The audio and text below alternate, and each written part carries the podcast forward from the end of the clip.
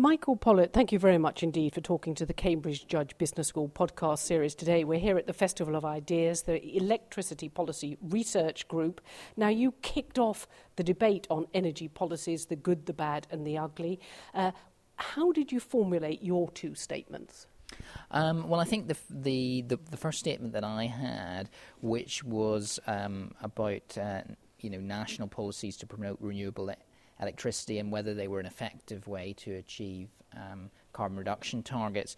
That that first statement was really trying to unpack the two major EU-wide energy and climate policies that the UK has signed up to. Um, so the first one is the um, emissions trading um, scheme, where um, CO2 from the electricity sector and other energy intensive sectors is capped. Um, at the EU level, and that um, cap is binding and it results in a positive price for CO2 emissions, which any emitter who's subject to the scheme must pay. And then there's the other policy, which we've signed up to, which is the Renewable Energy Directive. And the Renewable Energy Directive sets um, national level um, targets for the amount of primary energy that must come from renewable sources and the UK has signed up to a 15% target by 2020, currently at 3%.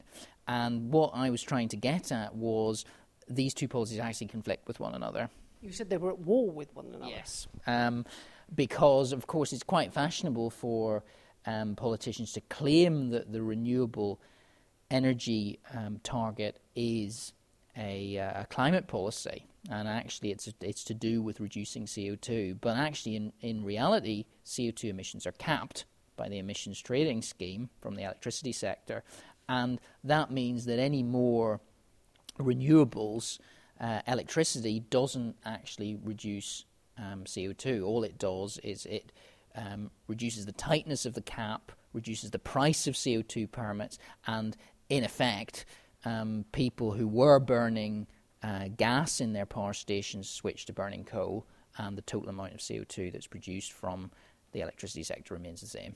Well, if that discussion point wasn't enough, we then moved on to statement two, where you talked to the fact that you thought early stage low carbon energy technologies should be subsidised. Why? Particularly in a climate when, when everybody's trying to save money and cap back, it's not popular to talk about subsidies, is it?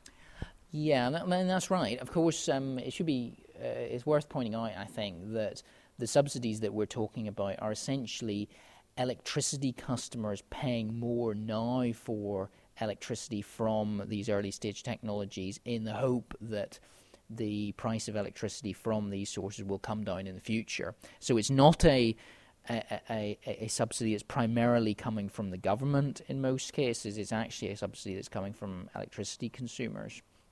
And in that sense, what what electricity consumers are actually paying for is they're making an investment up front, which they hope to earn a return from in terms of lower prices in the future.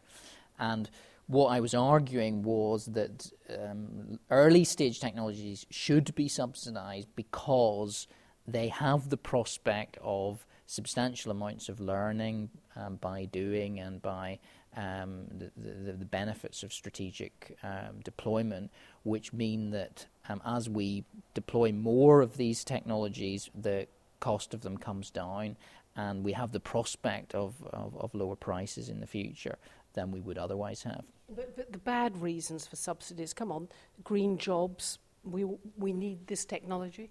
Yeah, well, of course, any subsidy has risks associated with it, um, and we're the the argument that's sometimes made for subsidies to renewable electricity are this is this green jobs argument, and of course, it's important to knock that on the head. That is not a good argument for.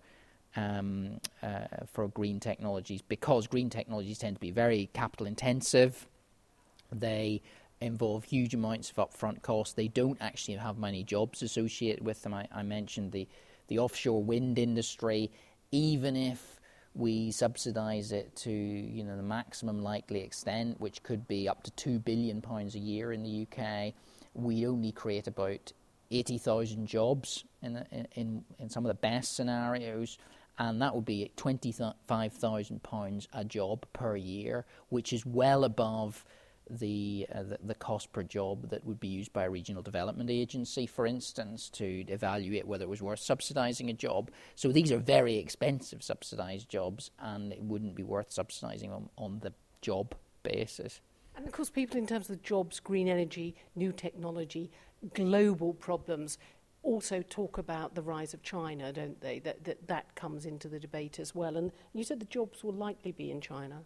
Well, yeah, because these are very so the, the you know people argue about, oh, well, isn't it great that um, you know the, the, there'll be the prospect of new factories to churn out these green technologies and these green pieces of uh, of equipment. But the reality is that you know this is just another type of manufacturing, and it's going to get done where manufacturing is cheapest, and that's likely to be in China if it's um, uh, you know not particularly high tech, and if it's high tech, it'll probably get done in Germany. It's not going to get done in the UK. Um, therefore, um, we shouldn't be subsidising on the basis that this is going to help you know resuscitate our manufacturing sector.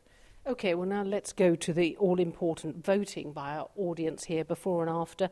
National policies to promote renewable electricity are an effective way to achieve the EU's carbon reduction targets. How did you fare? Well, uh, uh, it, surprisingly, um, most people actually agreed with that statement to begin with, and they still agreed with it after I'd explained that it wasn't particularly effective. But um, I'm pleased to say that oh, most of the don't knows seem to have transferred to noes. So, um, um what I could take away from that is people who think that um, subsidising green electricity is a good thing will always think it's a good thing, but those who um, are persuadable might might actually um, uh, realised that um, we, we can't make an argument at the moment to subsidise green electricity on the grounds that it reduces CO2. So, in, in a sense, you, you won both debates. Should we talk about winning?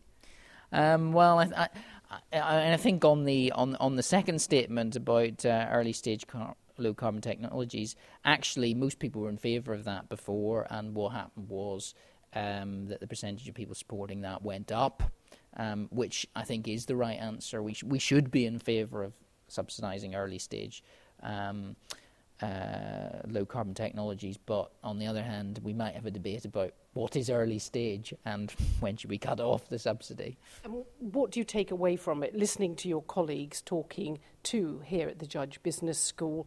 I mean, I, I think we also learned about 27 different energy ministers in 27 different countries in Europe. It was a wide ranging debate. Yeah, I think it was very interesting, and, and the questions that we got were were really good. And I think you know, I don't think all of all of us uh, colleagues who were speaking would agree with one another. I'm not sure I would be as positive about getting rid of um, 27 energy ministers and creating one sort of euro averaged uh, energy minister um, heavily lobbied would necessarily improve things. Um, I, I, believe in a bit of healthy competition between countries in terms of uh, developing more effective policies, such that good policies can rise to the top and then get adopted more generally. Um, but um, you know, clearly, this is an area of active debate on many of these statements that we were making, and it was good to see that uh, the, the different sides of the debate reflected in both on the panel's comments and from the audience. Michael Pollitt, thank you very much indeed for talking to the Cambridge Judge Business School podcast series today here at the Festival of Ideas, the Electricity Policy Research Group. Thank you very much.